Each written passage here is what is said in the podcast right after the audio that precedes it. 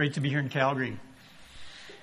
I appreciate uh, Kelly allowing me to speak this morning. There's so many people uh, in the congregation here that uh, we've got to know and love over the years and who've loved our family. I know many of you were really good to my dad when uh, he was living here, the different times that uh, he lived here, and so it's, uh, it's good to be with you this morning. Kelly, I forgot to ask you about the remote mouse. Sorry.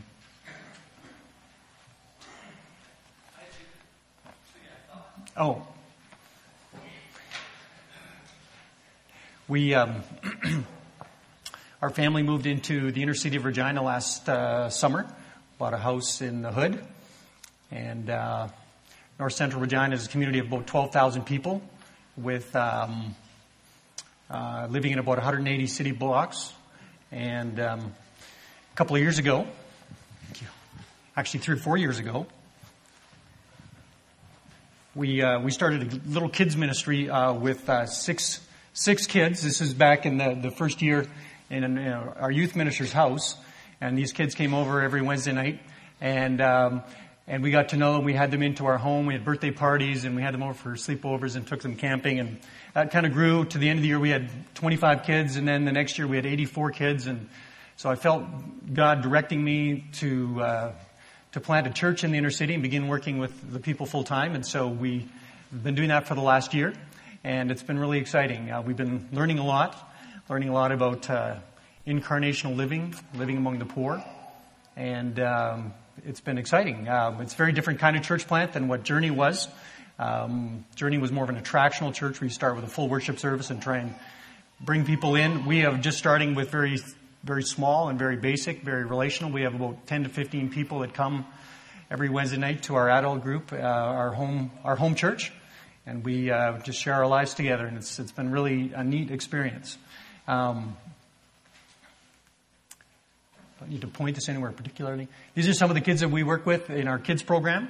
Um, every one of these kids has an amazing story. Um, it's, it's beautiful to get to know the kids and their families. And uh, I believe that God has called me to uh, work among the poor and live among the poor. And um, just like Jesus said in Luke chapter 4, that the Spirit of the Lord was on him to preach good news to the poor, to, to proclaim uh, recovery of sight for the blind, and freedom for the prisoners, and to release the oppressed, and to proclaim the year of the Lord's favor. And so I feel like I'm where I'm supposed to be, where God has called me to be, and uh, some neat things are, are happening. I want to thank you for your help last year. You participated financially in helping us get started with the church plant. And we've done a lot of different things. We have kids ministry, we have adults uh, stuff going on, we have addictions. We're helping people uh, who've been addicted to, to drugs and alcohol. Um, one cool story: we have a young couple. Uh, he's 22 and she's 19. And uh, a year ago, they were doing 15 to 30 ecstasy pills a day. Um, one ecstasy pill is enough to give you a high, but uh, they were doing a lot more than one. And uh, a year and a half ago, she overdosed one time and was taken to emergency to the hospital. And uh, the doctor told her dad uh, in emergency, he said it's it's 50-50 whether she lives or dies. Um, it's really up to her and her own will whether she comes out of this or not. And so she did, and she's she and my her boyfriend are part of our house church now, and they're doing well. He's got a job. Uh, they're going to school. She's an artist. Uh, just a lot of neat things happening um, in individual people's lives that uh, God is God is touching and, and, changing people's lives. So it's exciting. One of the things that we did, we've done a couple of times now, is handed out Bibles, and uh, this was a year, year and a half ago. Noah here is eight or nine years old, and his Bible, his I went to see him a week or two after, and he said. His mom said to me, he said uh, he was really impressed with how many wives that Solomon had. uh, that's pretty good. This boy here, um, his name's Deshaun. Um, Aboriginal boy. Uh, got several siblings, and uh, grandma is raising him and his brother and sisters. And um, mom uh, gets her check every month, or a couple of checks, child tax and everything else, and uh, drinks those up. And grandma raises the grandkids. And uh, anyways, Grandma came to our house church a couple of weeks ago and told me, she said, um, Deshaun, Deshaun's little brother Tyrese is five. And she said, uh, Deshaun reads his Bible every night to Tyrese Because Kevin said, when he handed out the Bibles, Kevin said, read your Bible and say your prayers every night. And I just thought, wow, that's really cool because half the time we don't even know if the kids are listening. Never mind planning to go home and do what we actually say. So um, it's really neat to see God at work. And Deshaun is uh, grade four. He is very smart and uh, and uh, have high hopes for him that uh, he will be able to break the cycle in his family. so we have a lot that's going on, um, a lot that we're learning, learning a lot from the poor um, and living with them. Um, the poor have resources that we that we don't know about. Um, could tell a story about that, but it's just neat to, to live among them and walk with them. Um, one of the things I want to invite you to participate in is every summer we do uh, what we call Mission 610, which is a, a, summer mission camp in the inner city of Regina. Uh, we do a number of different things that you may want to participate in. We have um, this is for high school and, uh, and adults. We uh, have a couple of VBSs in the inner city. Uh, we have a middle school camp. We have about uh, our kids outreach every Monday night. We have about 35 um, elementary school kids, and then we have about 20 to 25 middle school kids. And so uh, it's exciting to, to have all these kids come and be with us every week. We also did a mural last summer. Um, this picture here, this is the side of a bar called the Jolly Roger. I don't know if you've ever been to a Rider game where they sing, you know, the, the, uh, when you see the Jolly Roger on the Regina's mighty shore, well, that's this bar. And uh, on the other side around the, is the front door. Well, this is a 90 foot wall that's 24 feet high, and um, it it always had this graffiti on it. So I approached the bar owner and I said to Ryan, I said, hey, I uh, went in the bar and chatted with them and I said, hey, you know, we'd like to do a mural on this, on this wall this summer. And so he said we could. So this is the mural that we did in a week. And, uh, and after we were done, uh, it was really cool because actually seven different groups participated. This is a close up uh, of the dove, and that dove is actually the kind of the logo of our of our church plant, the, the spirit of peace. But uh, anyway, um, we had a celebration at the end, and we talked about how the kingdom of God is like this mural, and that God wants to take old, ugly things uh, and transform them and make them beautiful. And so, part of what I think the kingdom of God is about is is is beauty and art and redeeming uh, broken and ugly things. And so, we talked about God redeeming individuals' lives and redeeming families and redeeming the community. And so, uh, we're going to do another mural again this summer. And so, uh, you know, the artists don't have a lot of places to express their gifts in the church. So if you want to come and participate with us uh, in this mural project, that would be great. The other thing we're doing this summer is a new new project. We're going to buy a house in the inner city, renovate it, uh, add a secondary suite, and then help a family from the inner city get into that home. And so, if you're construction minded um, at all, we would love to have you come and work with us uh, on this project. Um, part of what we want to do over the next several years is help. Uh, there, it's going to take a few years to do this, but people who have bad credit uh, can't buy a home, um, can't even buy a car. And so to help them with their credit issues and help them get their finances together, and over the next several years, help several different families be in a position to, to own, a, own, their own home. Part of what we want to do in the inner city is increase home ownership, improve the housing stock, and in Regina right now, there's this huge problem with uh, the highest vac- or the lowest vacancy rate of rental properties in, in, Canada is in Regina right now. So rents are high, hardly any vacancy. People with single mom with three or four kids and another on the way living in a house with 20 other people. She has one bedroom. Uh, that's all she gets. And so she tries to keep her food in there, but there's no lock on the door, so everyone in the house just kind of has free access to her food. And she's trying to raise her little kids and have another one on the way. And so housing is a huge problem in Regina. And so this is one way that is practical way that as Christians we can uh, be a redemptive presence in, in, the inner city.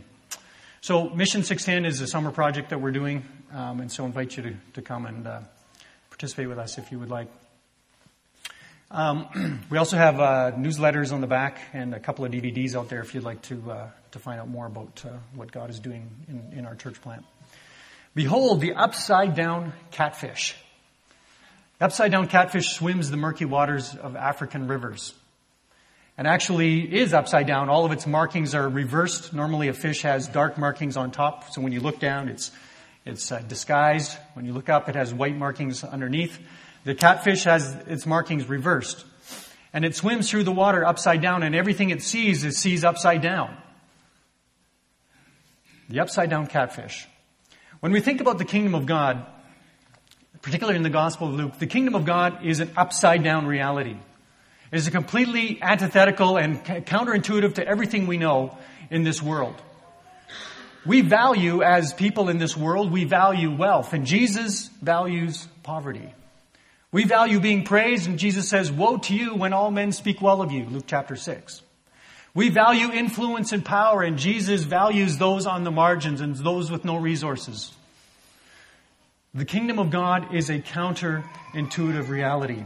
And so, the text that I would like to share with you this morning is from Luke chapter 14, the parable of the great banquet. When one of those at the table with him heard this, he said to Jesus, Blessed is the one who will eat at the feast in the kingdom of God. Jesus replied, A certain man was preparing a great banquet and invited many guests. At the time of the banquet, he sent his servant to tell those who had been invited, Come, for everything is now ready.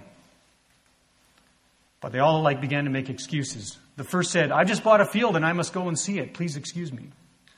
Another said, I've just bought five yoke of oxen and I'm on my way to try them out. Please excuse me. Still another said, I just got married, so I can't come.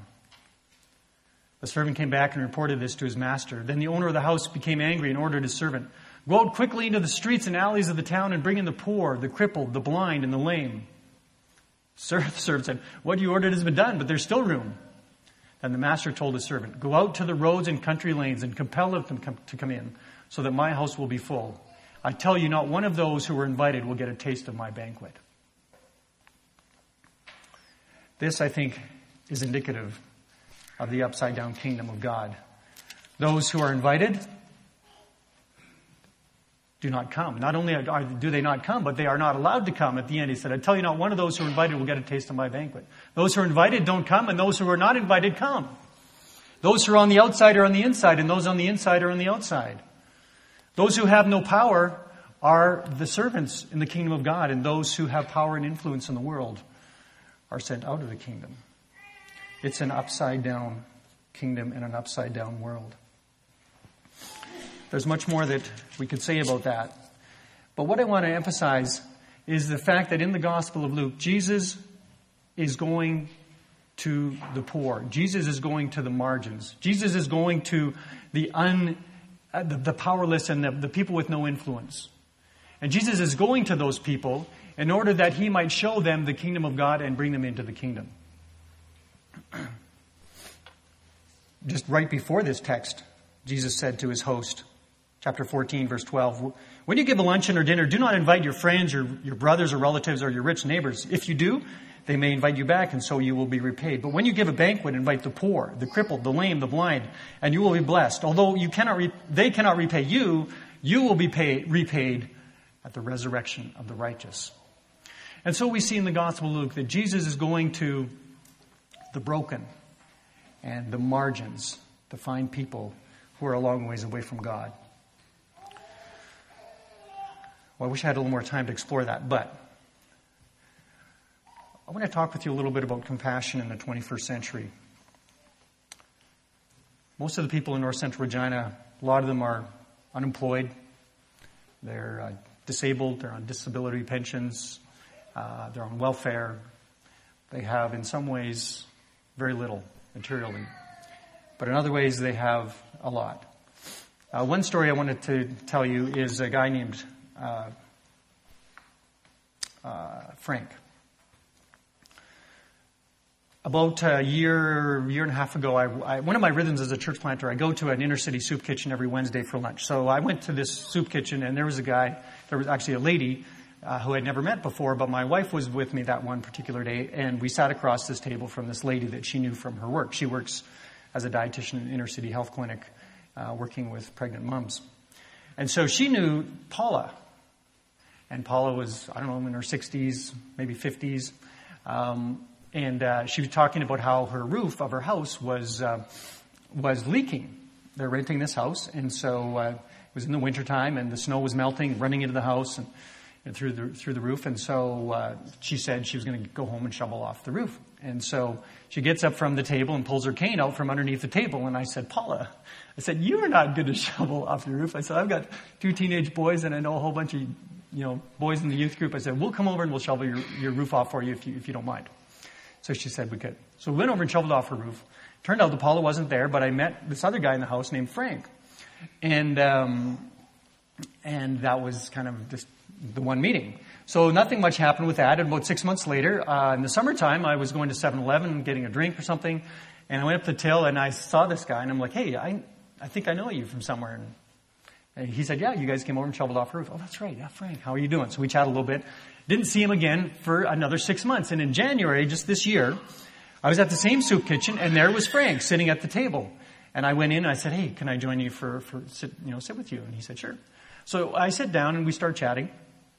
And uh, he starts telling me about his life and his, uh, his boys are grown and he, they've got their own kids. And he says, I'm really frustrated with my, my boys because they're partying with their, their sons and drinking and, and wait, kind of wasting their lives and wasting their kids' lives. He said, I, I'm too old to party anymore. I can't, I can't stay up all night. And, and, um, and so he told me that and he told me different things. And then, then we, we kind of talked for about 30 to 45 minutes. And, and towards the end, he started telling me about uh, when he was a boy. And he said he was a foster child. And he said the, um, his, uh, his foster mom, in this one particular home, they, they forced him to go to church seven days a week. And she said, um, and he said, my foster mom beat me, beat me a lot. Um, he said, my foster dad never beat me except for one time. He said, one time my foster dad beat me. And he said, he cried the whole time.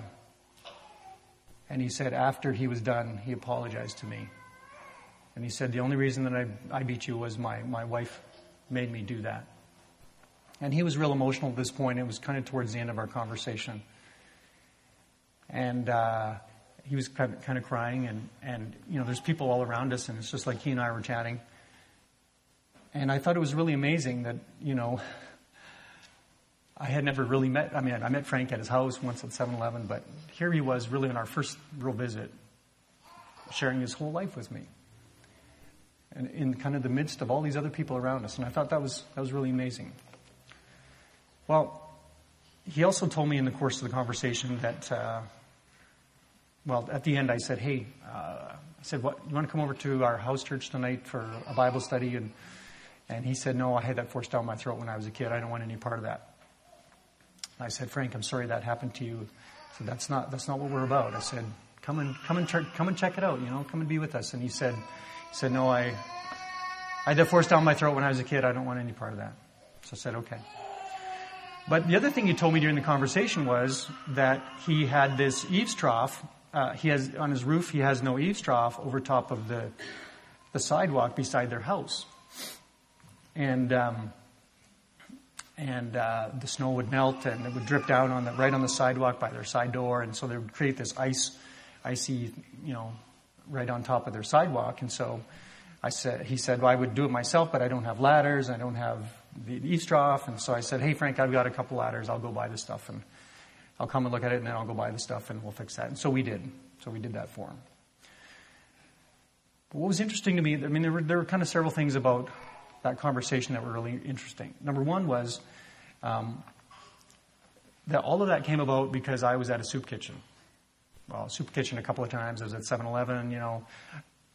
So one of the things that we've learned is that it's important to be at the crossroads of life where people are. Um, especially people who are like this. Uh, I mean, they're I don't know, they're on welfare. They have they're renting a house. They have no car. They have they have very little, and so they couldn't even come to church on a Sunday morning if they wanted to. And so what happens? We go to them. We go to where they live. We go to the crossroads of where they're living so we can be invited into their lives. So that's one thing. Second thing is what we do is serve. I mean, we went there to shovel off their roof with snow. And even though Frank wants no part of religion, he could not argue with the fact that we came over and shoveled off his roof. You can't argue with that. You know, oh yeah, you, you guys came over and shoveled off our roof. You, you just can't argue with that. We went over and, and, and, and fixed his eaves trough for him. And, uh, you know, I, I don't know if he'll ever come to church. I don't know what'll ever happen with him. But I know this. I think he has a different view of Christians now than he had before. And that's awesome. The other thing that was neat about our conversation was, I mean, it just amazed me that he opened up and shared this, this really personal stuff in not, in a not a very private setting with me, a stranger. But one of the reasons I think he did it was because I was listening. You know, and I, I think a lot of people in the world have never had anyone really listen to them. I mean, really. You know, as Christians, we're trained that we have to tell people stuff and we have to talk and we have to share what we believe and all that stuff. But you know, one of the, I'm coming to believe, one of the greatest gifts that we can give to someone is just to listen. And at the end, when I invited Frank to come to our Bible study, I was able to do so with, with a sense of who he was and the, and the history of his life and the baggage that he had and to say, hey, you know what? I, I'm sorry that happened to you as a kid. That, that is not right. That is not the way it should be. That is not what we're about. Come and try it. And so I was able to invite him to come and be part of our community based on the relationship that I had with him and what I just heard him share with me. And the last thing is praying with people. Now, I didn't pray with Frank in that setting because he, well, for, first of all, he's not a believer, and secondly, it just wasn't appropriate. But one of the things we try to do with, I was telling you about Deshaun earlier, reading the Bible to his younger brother. Prayed with his grandma Eunice a couple of times in her home, and uh, the, the, problems with her daughters and them drinking up their checks and, and ignoring their children and praying for, for, for those kids to, to pay attention to their kids, for her, for her daughters to pay attention to their kids, and for those kids to come to Christ, and for them to be clean and sober and to, to, to make change. But praying with people is a powerful thing. And when you, when you get the privilege to listen into someone else's life and to the deepest part of their story, and then you pray with them, about that story. It's just an awesome thing. And so, you know, I believe that in, in the 21st century in Canada right now, Jesus said the fields are white unto harvest in Matthew chapter 9. And I know that we look around and we say, really? Fields are white unto harvest? But part of it's because of the approach we take. I think if we took more of the approach of Jesus, if we take more of this approach, if we actually really sit down and listen to people into the depths of their story, you know what? I think we're going to get a lot further with what we have to, with what we have to say. They're going to trust us, they're going to listen to us, and they're going to invite us into their, their, to their lives and their homes. And we'll be able to invite them into our lives and into our homes. Well, there's much more to say, but uh, brothers and sisters, we are the people of God. We are called into the world, into our workplaces, into our neighbors, into our friends' homes, into their lives in order that we might be the people of God for them. May God bless you as you carry out his mission.